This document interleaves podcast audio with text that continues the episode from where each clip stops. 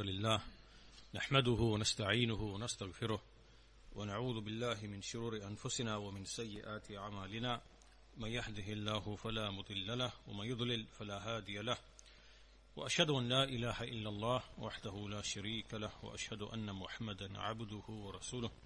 أما بعد فإن أحسن الكلام كلام الله وخير الهدى هدى محمد صلى الله عليه وسلم. وإن شر الأمور محدثاتها وكل محدثة بدعة وكل بدعة ضلالة وكل ضلالة في النار uh, So today is uh, our sixth lesson on the series on the good life. What is the good life? Al-Hayatu Tayyibah as described in the Quran. In the previous lesson, lesson number five, we looked at how a believer looks at this world. And before that, we looked at how a disbeliever looks at this world. So in the Quran, Allah has mentioned the difference between how a disbeliever sees the dunya and his attitude towards the dunya and how a believer or the condition or the state of a believer in the life of this world and how he views the life of this world. Uh, so, in today's lesson, we are going to continue with that discussion of a believer in the life of this world. And in this lesson, we are going to look at what are the elements or what are the components of a good life in this world. Right? What are what are the, the, the components? What are the things which a believer he has, which are the ingredients of a good life in this world? And so, if you rem- remember from the previous lesson, we said, we mentioned that true life, real life, is the life of the of the akhirah, of the hereafter. Why? Because life will never cease, and life is more perfect in the hereafter than it is here. And it will be eternal. It will never, never end. Right? So that is the true life, the real life. This is the same whether you are a person of paradise or whether you are a person of hellfire. Right? In hellfire, that is the true life, the real life. And in paradise, that is the true life, the real life. We mean here the life which is eternal, never ending, Right? That is true life. Life in this dunya is only temporary, first of all. It's temporary. It will come to an end. It is very, very short. And then within this life, within the world, the life of this world, the real and true life while you are in this world is iman and taqwa and righteous actions Otherwise, there is no real life in this world either. In this world either. Right? And this is why for the disbeliever who dies upon kufr, then there's nothing but misery, even if there's some temporary enjoyment. Right? There's nothing but uh, ruin and loss in this life and likewise in the next life. So they never really had any life in the real, true sense of the word as described in the Quran. So we should already understand that from the previous lesson. That the true and real life is the life of the hereafter. And in this world, the only true and real life is the life of Iman, Al-Iman, and Al-Amal Salih, righteous actions. Everything outside of that is ruin and loss and wastage. It is just pastime, playing, you know, idleness, that's all it is. So starting from today's lesson, then in the Quran, there are numerous things which are associated with life, with, with hayat, and they include the following. Number one, al-Islam, Islam. Number two, al-Iman, al-Iman. Number three, uh, al-Aql, sound reason, understanding, a person of understanding, of sound reason, who uses that reason. Likewise, al-ilm, which is knowledge. Likewise the Quran. And likewise al-jihad fi sabilillah, which is striving in the path of Allah Azza wa. This is on page 40, 47. At the bottom, page 47. So, uh, al-jihad fi sabilillah, which is striving in the path of Allah. And likewise also, a-dhikrul hasan, a good mention in the life of this world. We'll explain what this means. A-dhikrul hasan, a good mention in the life of this world. So as for each of these seven things that we mentioned, then there are proofs for them in the Quran. So first of all, the statement, uh, al-dhikrul hasan fi dunya, which is a good mention. Being given a good mention in the life of this world. Like for example, we know that the previous prophets and messengers, we, we, we, Allah has given them a good mention. As Ibrahim alayhi salam, Musa alayhi salam, these are the names which uh, passed on generation after generation, and they have been given a good mention. And so likewise, the believers, uh, the followers of the prophets and mes- messengers, then they are given a good mention. So for each of these uh, components or aspects of what makes a good life, then we look at the Quran and look at you know various verses which uh, are a proof of this. So first of all, the statement of Allah Azza wa Jal, وَمَا يَسْتَوِي الْأَحْيَاءُ وَلَا الْأَمْوَاتِ Not equal are the living and nor the dead. Right? So the equal, the living and the dead are not equal. Now this has been explained by some of the mufassir, mufassirun, Tha'lab, who said, Al-Hay huwa al-Muslim wal-Mayyit huwa al-Kafir. Al-Hay huwa al-Muslim wal-Mayyit huwa al-Kafir. The living one is the Muslim.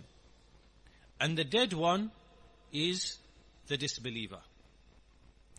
And likewise, this is Islam and Kufr. So Islam is life, as in the true and real life in the life of this world. Not the biological life, not the biological life, because this, this is the way that Allah has created life by way of water and by way of the dust of the earth and by way of the, the elements, right? In the biological life, everyone is equal in that regard. The believer, the disbeliever, everything is equal biologically, right? But here we are speaking of the true, real life, the life which brings happiness, right? In this life and the next. So here, al-hay huwa al-muslim, wal-mayyit huwa al-kafir. So here, Islam is life. And similarly, we see that uh, the judge, he said regarding this ayah, Al-Ahya'u Al-Mu'minun. Al-Ahya'u Al-Mu'minun. Wal-Amwat Al-Kafirun. And then he gave a proof for this. Uh, he gave a proof for the statement from another ayah, which is the statement of Allah Azza wa Jal, أموات غير أحياء وما يشعرون أيان يبعثون that they are dead, not living, and they do not know when they shall be raised. Surah Al-Nahl, Surah 16, verse 21. And the one before that was Surah Fatir, Surah 35, verse 22. So here it's referring to those who are dead among the disbelievers, and they will not know when they are going to be resurrected. So here he said, Al-Ahya al-Mu'minun. Who are the living? The living are the believers, meaning the people of Iman, the people of Iman. Wal amwat al kafirun. Those who are dead, they are the disbelievers. So again here, dead does not mean biologically and physically dead. It means dead in the heart. Right? Because there is no Iman in the heart. There is no Iman in Allah and His angels and His books and His messengers in Al-Qadr, the last day. Right? So without this, without this iman, then the heart cannot have life. So from this sense, the disbeliever is dead. And the believer is living. Also, uh, one of the verses that the scholars mention uh, with the same meaning is the statement of Allah Azza wa Jal, يخرج الحي من الميت ويخرج الميت من الحي that he brings out the living from the dead. And he brings out the dead from the living. So many of the uh, mufassirin, they, from, from the meanings that they explain with respect to this, is that they say this refers to a mu'min and a kafir, a believer and a disbeliever. And so when it is said he brings out the living from the dead, it means that he guides a person of disbelief to Iman. So he's taken out a living out of a dead. Right? So this applies in terms of Iman. It also applies in terms of life as well. There are two meanings here. Right? So he gives life to the earth after it is dead. The earth is dead and he brings life out of it. And likewise, when he gives life to plants or to, you know, humans or whatever else, then he takes life out of them. So he brings out the dead from the living. Right? So that's one level of meaning. And also, they add to this that the meaning is also in terms of Iman and Kufr. So he brings out Iman out of one who is dead, out of one who is upon Kufr, disbelief. And he brings out disbelief, death, which is death, from one who is uh, upon Iman. Right? So that person becomes a disbeliever. So, uh, this is very, very clear that Iman is life. Iman, al-Iman is life. It is part and parcel of having true life. Similarly, what proves this is the statement of Allah Azza wa Jal, أَوَمَنْ كَانَ مَيْتًا فَأَحْيَيْنَاهُ وَجَعَلْنَا لَهُ نُورًا يَمْشِي بِهِ فِي النَّاسِ Is one who was dead and then we gave him life and then we made for him a light by which he walks amongst the people. So this is Surah Al-An'am, Surah 6, verse 122. So, Qatada, rahimahullah, he says about this, هذا المؤمن معه من الله نور وبينة يعمل بها ويأخذ وإليها ينتهي كتاب الله. So he says, this is a believer who has with him light from Allah. Light from Allah, nur, and bayyina, meaning clear evidence, guidance, clear evidence, which he acts upon. He acts upon it. And he takes it. He, he holds it and takes it. And it is this that uh, the book of Allah, you know, uh, the, the, the book of Allah, it leads a person to.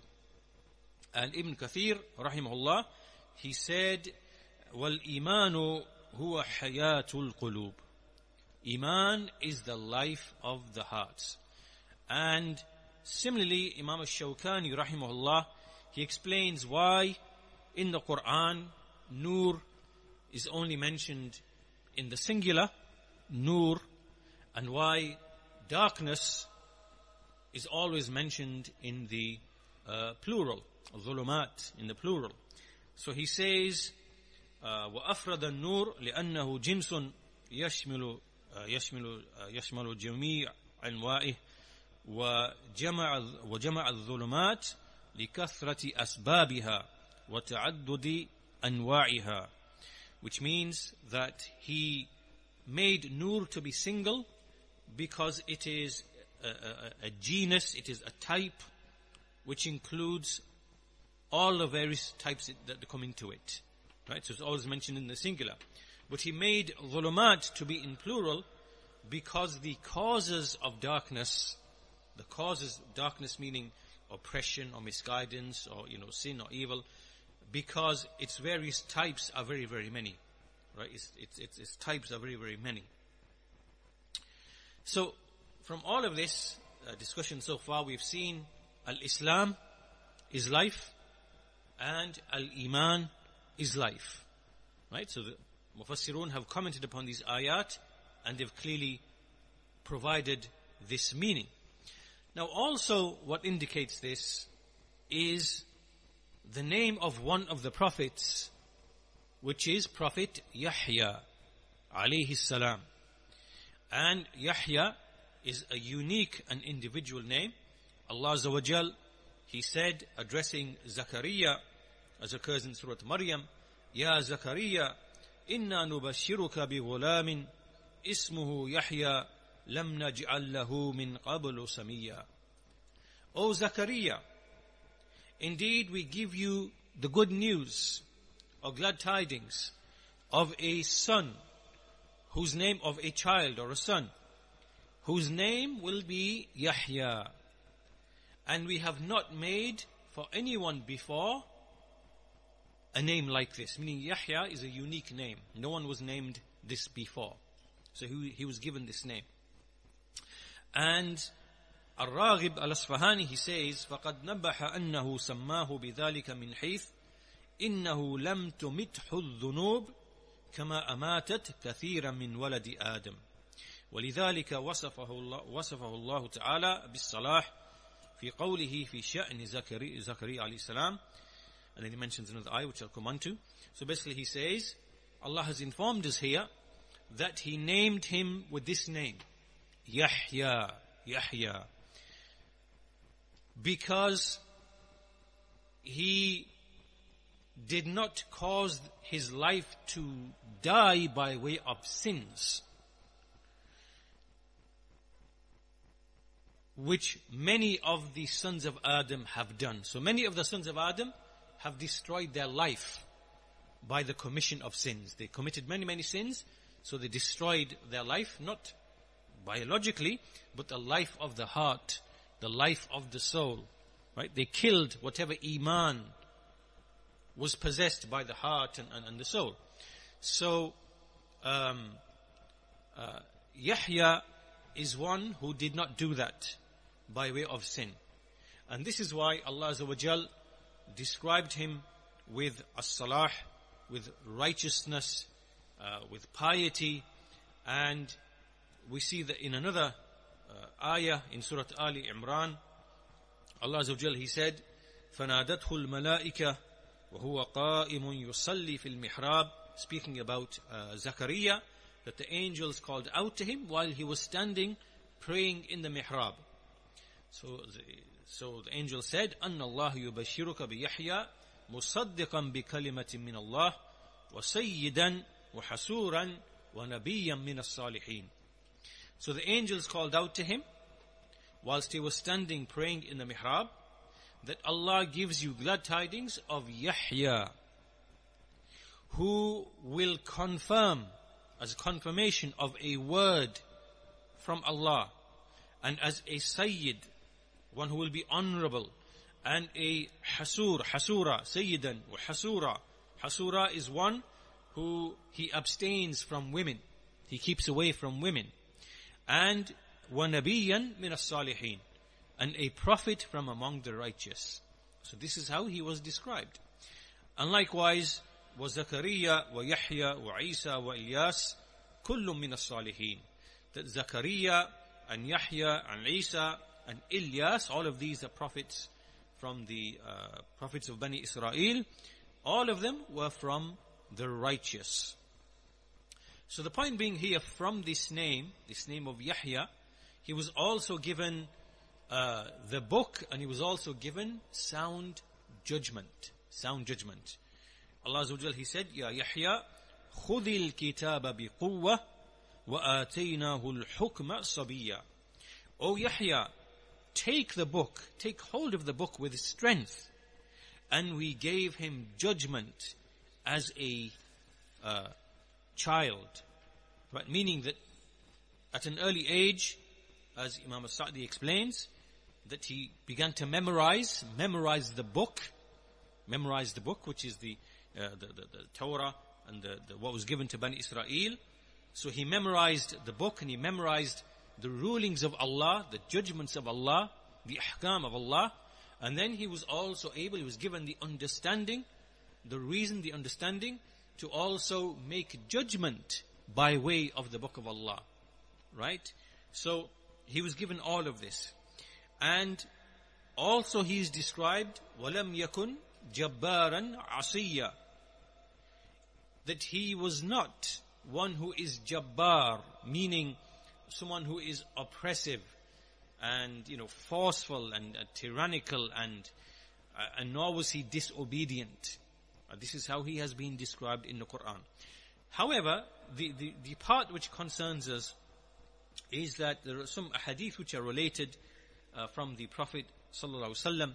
ما من أحد يلقي الله يوم القيامة إلا ذا ذنب إلا يحيى بن زكريا. There is none who will meet Allah on the day of judgment except that he will have sin. Except Yahya bin Zakaria. And we see that uh, in, in, a, in, a, hadith which Sheikh Al-Albani rahimahullah declares to be authentic uh, in Silsila al-Sahiha number 2984 with a similar hadith. ما من أحد من ولد آدم إلا قد أخطأ أو حم بخطيئة ليس يحيى بن زكريا There is none from the offspring of Adam except that he has committed a sin. Except, or he has thought about committing a sin.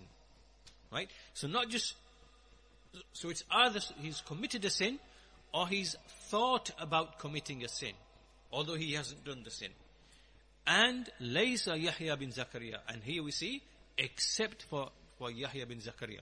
Meaning that he did not even think, it didn't pass through him to actually commit a sin. Right? So this is Yahya bin Zakaria. And um, Qatada, he said that Al-Hasan said, قال النبي صلى الله عليه وسلم. So this is, these are different variations of the narration, but the one I just read uh, from Silsila as-Sahiha, that is authentic. Uh, these are some other narrations around that. ما أذنب يحيى بن زكريا قط ولا هم بامرأة. Yahya bin Zakaria never committed any sin. And nor did he, ولا هم بامرأة. Nor did, did he think of a woman. Right? So it didn't pass through his, his, his mind. And, uh, so, from all of this, what do we understand? Yahya bin, Yahya bin Zakaria is an example of a person, of a prophet, of a righteous prophet who did not kill his iman by way of sin.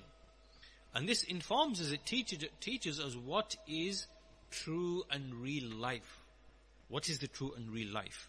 Right? So we mentioned al-Islam, we mentioned al-Iman. This should be now, should now be uh, clear.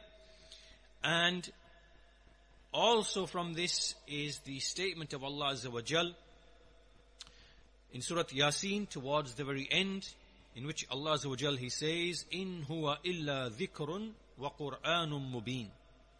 In huwa illa dhikrun wa Qur'anun mubin. Indeed, it is but a reminder, a remembrance, and a clear Quran, a clear Quran. And then the next verse says, لِيُنذِرَ مَنْ كَانَ حَيًّا وَيَحِقَّ الْقَوْلُ عَلَى الْكَافِرِينَ In order that he may warn, that he may warn the one who is living and that the, the word may be established upon the disbelievers. Now reflect upon this passage here in these two verses. It mentions the remembrance and the Quran, that this is indeed, it is, any, it is but a Quran, a clear Quran and remembrance. And it is there to warn the one who is living, لمن كان حيا ويحق القول ويحق القول على الكافرين and that it may establish the word against the disbelievers. So in other words, it is something that will uh, the, the, the one who is living, he will take admon- admonition from it. He will be admonished by it. And the one who is dead, who is a disbeliever, it will simply establish the proof against him. Right? So he won't benefit from it because there's no life in the heart. So all that will happen to the disbeliever is that this Quran will establish the proof upon that person. Whereas for a believer, because there is hayat, there is life, then the admonition of the Quran will enter and benefit that person. Now, uh, the meaning of this particular ayah is, as we see from some of the mufassirun, the meaning is that the one who is a believer and who, who ya'qil, who understands, who understands what is being said to him. Right? He is the one who is living. So in other words, the one who hears the ayat of the Quran and he grasps and understands with his reason, right, what is being said to him. And that's because he has an asl, there's foundation of, there's life in his heart, meaning that his heart wants guidance, right? It's prepared to listen, it wants to listen. And there are no barriers, there's, there's no kibr, there's no arrogance, there's no pride, there's no, it's not putting the world ahead of the hereafter like many disbelievers do, even though they know the truth. They know the truth, right? But something of the world comes in between, right? Some worldly preference. So the heart is free from, from all of this and it's able to understand. This is why Ad-Dahhak, rahimahullah, he said about this ayah, Man kana aqilan. Man kana aqilan. The one who is, you know, uh, intelligent, the one who has aql, the one who is understanding, who grasps. This is what this verse is speaking about. Right? So here now we have aql, reason, sound reason, a person with understanding, intelligence. Right? He grasps what is being said to him. So these are three things now. Al-Islam, Al-Iman, Al-Aql. And that's why numerous times in the Quran, um, uh, the, the, the, ayat of Allah uh, is referring to those people who ya'qilun, right? They understand, they grasped, they, they, they, they grasp. أَفَلَا تَعْقِلُونَ Will you then not understand, right? These are questions which are being posed to show that the Quran is for people of intelligence, of intellect, and of understanding. Which means that this has to be part and parcel of what makes a good life.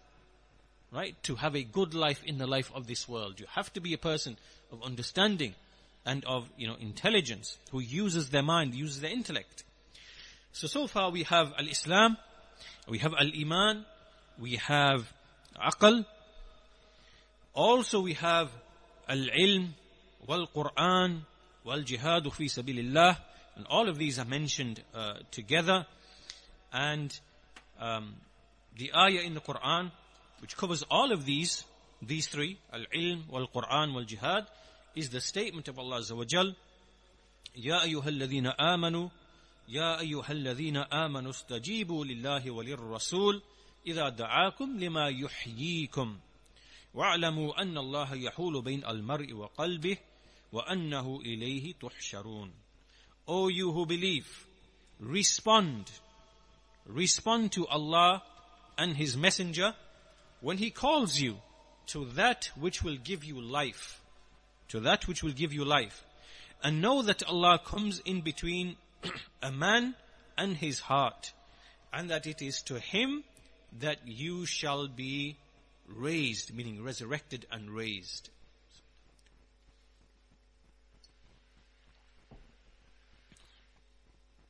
So here, Qatada, rahimahullah, he says about this ayah, that what is meant here when, when, when uh, Allah when he says, istajibu lillahi walil rasul, ya'ni al-Qur'an. Meaning the Qur'an, respond to the Qur'an. And this is because the Quran has within it knowledge, ilm, by which true life is acquired. So this is one of the explanations of this ayah respond to Allah and His Messenger when He invites you to that which will give you life. One interpretation is this refers to the Quran. Respond to the Quran and to the knowledge which it contains and to the commands and the prohibitions and so on and so forth. The second view, which most of the scholars say, is that this is re- re- referring to jihad, referring to striving in the path of Allah Azza wa Jal. And how does this relate to life? Right? So, what is the connection between this verse and the issue of life.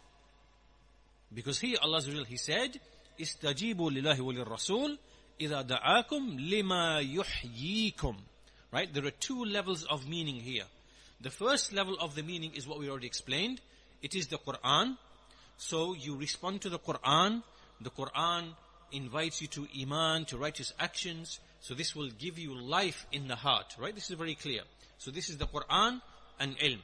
But there's another explanation of this ayah where it means when, when it is said, istajibu lillahi wa rasul, respond to Allah and the Messenger, meaning respond to when they invite you and call you to make jihad in His path. So how is this connected to life? It is connected because when you have two enemies, when there's two enemies which are fighting against other, then the weakness or subduing one enemy is life for the other one. Right? So when this enemy is defeated here, there is life for that one. Otherwise, otherwise that one would have been killed by this one. And if this one defeats that one, then there is life for this one. Because if they hadn't done so, then they would have killed them. And they would have had no life. So this is the connection now to here, the command to, like jihad, this is uh, jihad, istajibu lillahi wa rasul. إذا دعاكم لما يحييكم to that which will give you life. Right? Which means that you fight against the transgressing enemy and that is what will give you life. Because if you do not, if you do not do so, then life will be taken from you. So this is actually the second uh, meaning, which is uh, uh, uh, which, which is jihad in the path of Allah, which leads to life. But also there's another level on top of that as well. And this is because al-jihad is the means of shahada, which is martyrdom, and shahada is eternal life. This is eternal life. And that's why we are prohibited from saying about the shuhada that they are amwat. We don't say amwat, rather we say about them, they are shuhada. And so this is why in the Quran we read, we read in a number of ayat, وَلَا تَحْسَبَنَّ الَّذِينَ قُتِلُوا فِي سَبِيلِ اللَّهِ أَمْوَاتًا بَلْ أَحْيَاءٌ عِنْدَ رَبِّهِمْ يُرْزَقُونَ Do not think about those who are killed in the path of Allah, that they are dead. Rather they are living and they are being provided for by their Lord. And similarly, وَلَا تَقُولُوا لِمَنْ يُقْتَلُ فِي سَبِيلِ اللَّهِ أَمْوَاتٍ Here we prohibited. Do not say about those who are killed in the path of Allah that they are amwat, that they are dead. Do not say that. And so we've been prohibited from saying that they are dead, and we've been ordered, or we, you know, we are informed, instructed to say that they are shuhada, that they are died as martyrs. Uh, they are martyrs, they are not actually dead, they are living. So, here you can see then that with, with the second interpretation, the meaning that istajibu lillahi wa rasul, this means respond to when they call you to jihad, then that is life from the angle that you are saving life, preserving life by defeating the enemy, and secondly, if you are killed in the course of this path of Allah Azza then you become a among the shuhada, which is eternal life. So there is life in it from that sense as well. Right? And this is why we are prohibited to say amwat about those who are killed in the path of Allah Azza Rather they are shuhada. Now also, another explanation, a more general explanation is this ayah when it says istajibu lillahi walir rasul idha da'akum lima yuhyikum this refers is general to everything which is haqq and sawab which is truth. Whatever is truth and whatever is correct right then it comes and it comes into this. So in other words everything the quran invites us to everything that we are asked to believe in everything that we are asked to act upon right? All of this enters into that which gives you life. Every act of obedience, every act of righteousness, everything which is iman, all of that, all of that enters into lima yuhyikum, to that which will give you life. So, here we have, you know, we have al-ilm, al-Quran, al-jihad, all of these are aspects or components of having a good life. And um, the seventh one is a dhikrul hasan, a dhikrul hasan, uh, which is a good mention. And what what is this referring to? This is like another life for a person. Uh, this is mentioned in the statement of Allah Azza wa. كيف تكفرون بالله وكنتم أمواتا فأحياكم ثم يميتكم ثم يحييكم ثم إليه ترجعون The beginning of Surah Al-Baqarah. How can you disbelieve? How can you disbelieve? When you were dead, you were dead. And then He gave you life. And then He caused you to die. And then He will bring you back to life. And then to Him shall you be returned. Right? So there's a state of death, then given life, then your life taken, which is death again, and then resurrected and given life again. And so, one of the interpretations uh, mentioned by Al-Qurtubi uh, uh, with respect to this verse is that first of all you were dead. This is the first death. Death meaning that you did not exist and you had no mention there was no mention of you because you were nothing and you were obscure, unknown. So then Allah gave you life. You then had life. And in that life you were mentioned. You were given mention. And you acquired nobility and honor by way of this religion. And by way of the Prophet who came to you. Right? Right? So you were non-existent, then you came to be, and then you were given a good mention. How is that good mention? Because you as believers are mentioned in the Quran. Those who believe. You are given good mention. Right? Because you responded to Allah and His Messenger and, and so on and so forth. And then He causes, will cause you to die. And then your remembrance will die as well. You will no longer be remembered again and then he will raise you again for resurrection. So, what does all of this mean? A dhikrul hasan, when we say a dhikrul hasan, the good mention, this is the mention that is made that Allah gives and which continues to be made to the prophets and their followers. Right? And that's why for example, in Surah Safat, Allah mentions the stories of many prophets, number of prophets such as uh, Musa and Harun alayhi salam and Ilyas. And he says about them after mentioning the story, وَتَرَكْنَا عَلَيْهِمَا فِي وَتَرَكْنَا عَلَيْهِمَا فِي الْآخِرِينَ right, about Musa and Harun. That we left in the generations to come a good mention of them a favorable mention. And about Ilyas, the Prophet Ilyas, وَتَرَقْنَا عَلَيْهِ فِي الْآخِرِينَ We left for him, after him, in the generations after, a favorable mention. And that's the same with all of the prophets and messengers. That's why today, every, the names that all across the world that are mentioned, Ibrahim alayhi salam, and Nuh, and Musa, and you know, the Isa alayhi salam, right? They are given a good mention, a dhikrul hasan. And so this is the case also with the people of Iman. The people of Iman. They are given a dhikrul hasan. And this a dhikrul hasan is obtained or is part and parcel of life, a good life. Why? Because it is, it is following the guidance, following the guidance of the prophets and messengers, right? So all of this is part and parcel of uh, al-hayatu tayyiba. We mentioned seven things, as we said.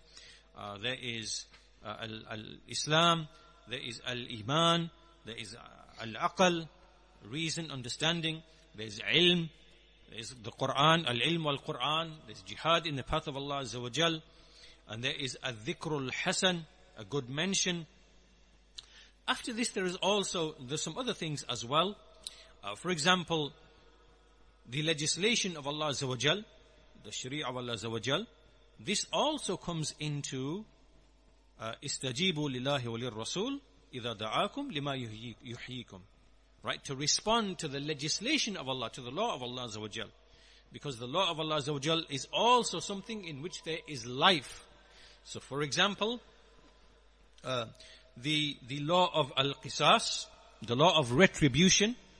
Uh, وَلَكُمْ فِي الْقِسَاسِ حَيَاتٌ يَا أُولِي الْأَلْبَابِ لَعَلَّكُمْ تَتَّقُونَ That in the law of retribution, there is life for you, O people of intelligence, in order that you may have taqwa, that you may fear Allah. Qatada, rahimullah, he said about this, that Allah made retribution. What is the law of retribution? The law of retribution, al-qisas, is that if someone damages you, injures you, then you have the right to injure him in an equal like manner. If someone damages your eye, you can damage his eye. Someone damages your ear, you damage his ear. If someone takes the life of a member of your family, you have the right to take the life of that person, right, who, who committed that crime. Right, this is al-qisas. This is the law of retribution, which is justice. So Qatada says, Allah has made this qisas as life, meaning something that preserves life. And he made it to be a lesson for the people of intelligence. And within it is an admonition for the people of ignorance and foolishness. Those who, um, you know, he says, how many people are there who have thought of doing something evil or some crime or something? And had it not been for the fear of al-qisas, meaning he knows that if he does this crime and he wrongs somebody in their body, know, injures them or kills them, that he's going to be given the same. Right? So, upon thinking about that, then he's kept away from committing that evil. And through this, Allah has kept servants of His away from others, meaning away from committing uh, oppression and crime against them. And Allah never commanded any command, any order, ever, except that it is a command of rectification for the world and the hereafter.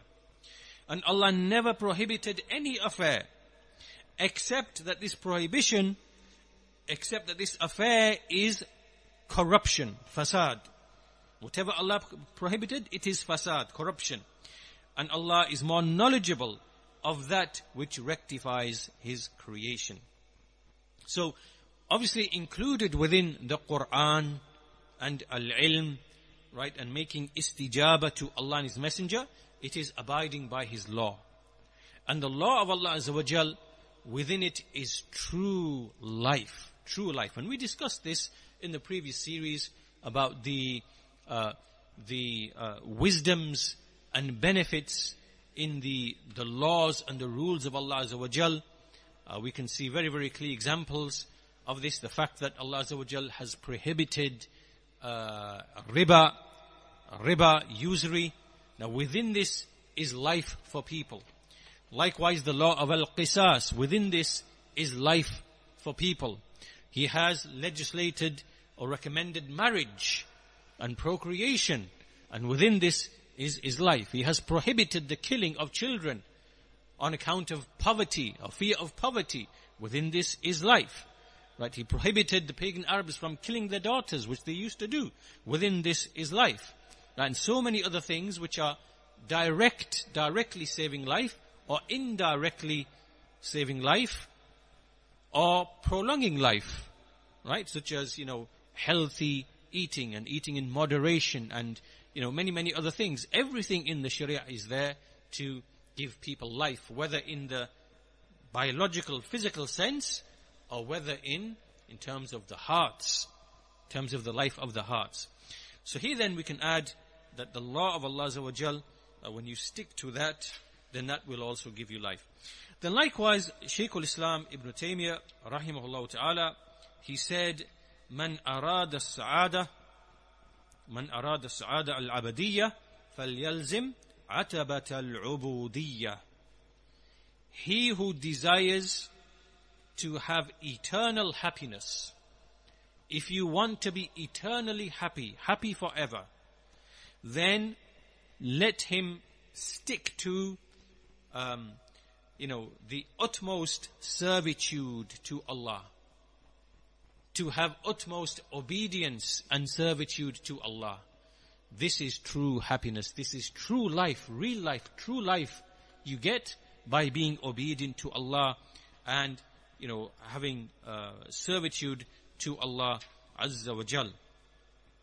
So, we'll finish with just a number of points uh, that we should make. So, we mentioned so far then, what are the things that make a person have a good life in the life of this world?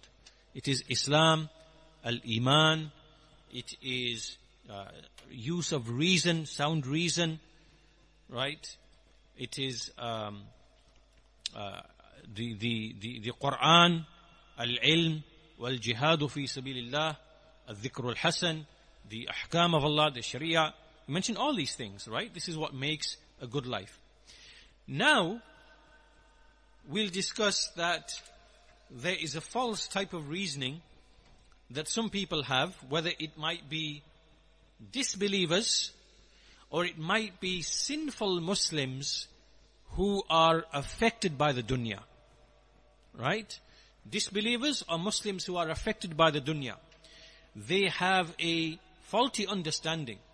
They think that whoever has wealth and riches and power and strength and abundance and luxury that the one who has these possessions, that this is a proof that Allah is favoring them.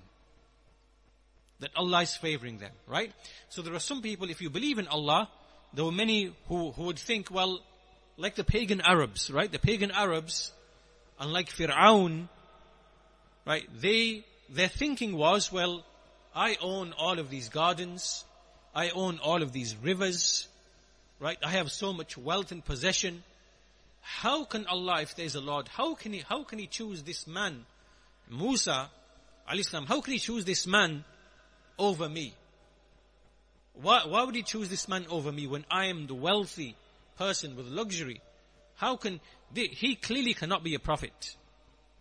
And likewise the pagan Arabs, they, they used to think, how, why would Allah choose Muhammad when there are lofty, noble people from the tribes of the Quraysh in Quraysh and, you know, some of the other tribes, why would he, why would he choose this man?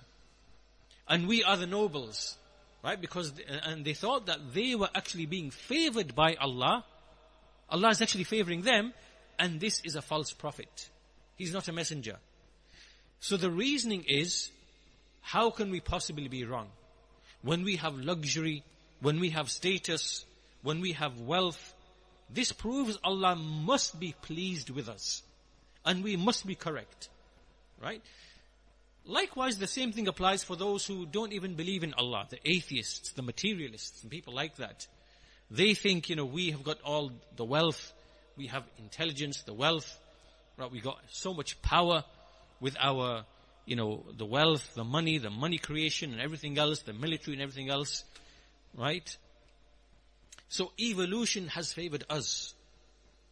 We are, we are superior because we are so intelligent that we've managed through our intelligence to, you know, control people, control nations, control their economies.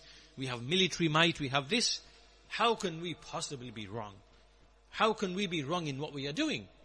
Evolution has favored us, right? Natural selection has favored us, right? So they would think along these lines. How can we be possibly be wrong?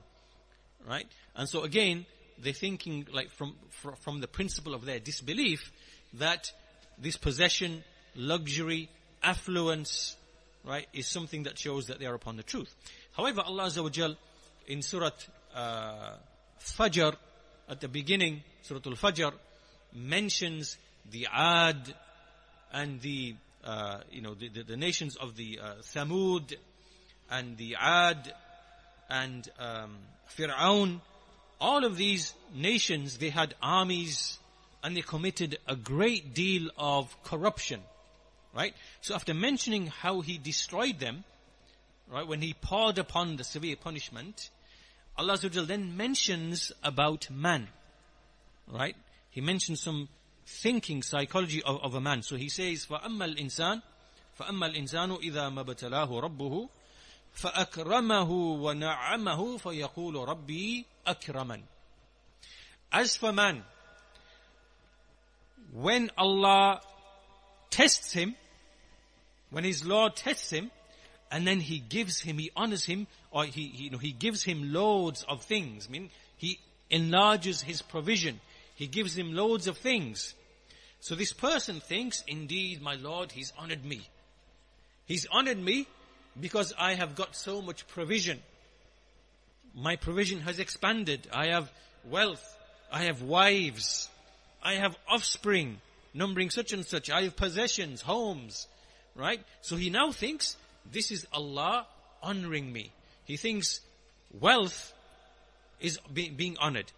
And then another one, وأما, and then, then, then he says, وأما إذا ما ابتلاه فقدر عليه رزقه فَيَقُولُ رَبِّي أَهَانًا But as for when Allah restricts His provision to just the bare necessities, His provision is restricted, He then says, my Lord has humiliated me. Right? So he thinks that honoring, honoring and humiliating, what is it tied to?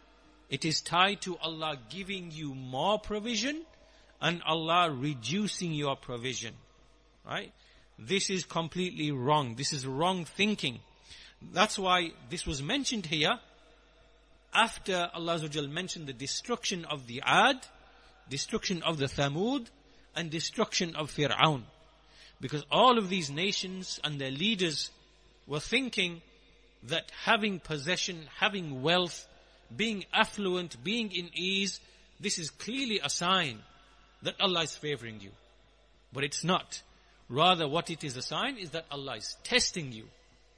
That's why he says here, فَأَمَّا الْإِنسَانِ إِذَا مَبَتَلَاهُ مَبَتَلَاهُ When he tests him, right? And then send the second ayah, وَأَمَّا, وَأَمَّا إِذَا مَبَتَلَاهُ Right? When he tests him with restricting provision. This is actually a test. It is not a sign that Allah actually is favoring you because you are rich or affluent and he's humiliating you because uh, because you have less possession. So in other words, this reasoning, this type of reasoning is incorrect. And this is the reasoning that nations fell into before from the nations that were destroyed. And likewise the pagan Arabs to whom the messenger was sent, they also thought like this. Right? How can this poor, poor uh, person, Muhammad sallallahu how is he being made a messenger? over and above us, the nobles of Quraysh. How can that be? And we have the wealth. We are in charge of the Kaaba. Right? So they thought that they, that they were actually, uh, Allah favored them and Allah was pleased with them uh, when this was not uh, the case. So the point being that um, Allah Azawajal, the way He deals with His creation there are certain rules, there are certain laws by which Allah deals with His creation, and sometimes we may not understand, we may not understand those laws. Right? So let me give you an example, and please have patience with me uh, as I finish the rest. It's only two pages, inshallah.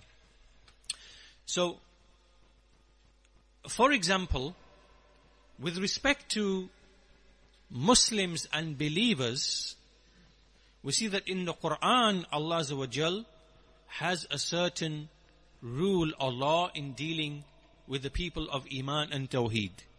What is that law? What is that law? There are many ayat in the Quran. Um, never does Allah change a people حتى يغيروا ما بأنفسهم until they change that which is with themselves. So the Muslims and the believers, as long as they are upon Tawheed and the Sunnah, Allah will continue favoring them. But as soon as they start disobeying and falling into sin, falling into innovation and moving away from the path, then punishments will descend upon them. Right?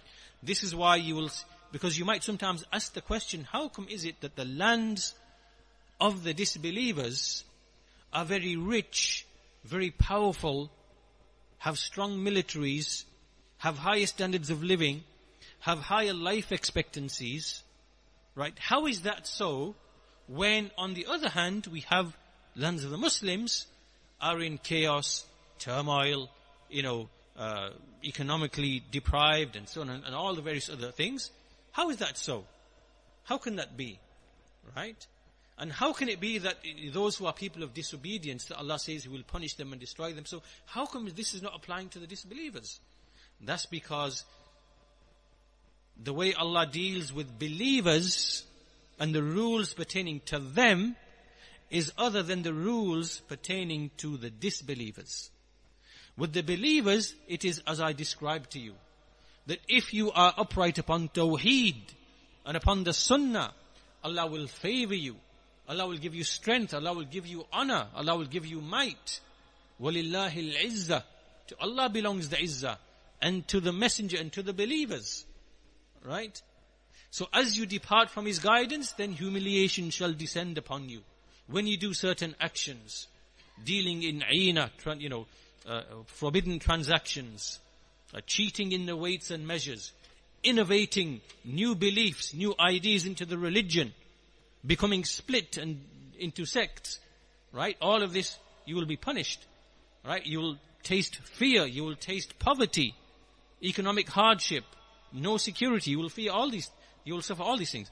As for the disbelievers, then Allah Azza He gives them in abundance. Opens up the dunya for them. Because the dunya is not worth even a drop to him in an ocean. Right?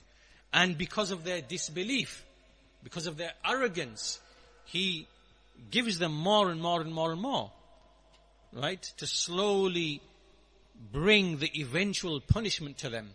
Right? And they are deceived in their wealth and their power and their might right? And their standards of living and everything like this.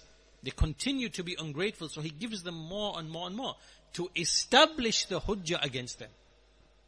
Whereas to the Muslims and to the believers, he's giving them a taste of their sins so that they quickly turn back. This is mer- this is rahmah and mercy to the believers that they are tasting what they are tasting of punishment on oppression and poverty that they turn back. And to the people of kufr and shirk, right? Then he gives them a long rope so that the hujjah can be established upon them and they have no excuse whatsoever because they consume the favors of Allah day and night and they remained upon their disbelief. Right? So the laws are different. And that's why, for example, in the Quran, there are the disbelievers, there are the hypocrites, and there are the believers. But the hypocrites in the life of this world are to be left alone. Right? They are to be left alone. And because they are among the Muslims. However, they have a different ruling in the hereafter. So, all of these things we need to understand, and these things have been made very, very clear for us in the Quran that, you know, we may not fully understand the wisdoms of Allah and how He treats different people with different rules and that there are things which are known only to Him and which will become apparent in the hereafter. And so what we should understand that the, the real criterion of a good life and being favored by Allah is what we mentioned. Right? It is Islam, al-iman, it is taqwa, it is the Quran, ilm, al-jihadu fi sabilillah, and all those other things, using your reason to obey Allah. This is where true life is. Right? Whether you are rich, whether you are poor, none of that matters.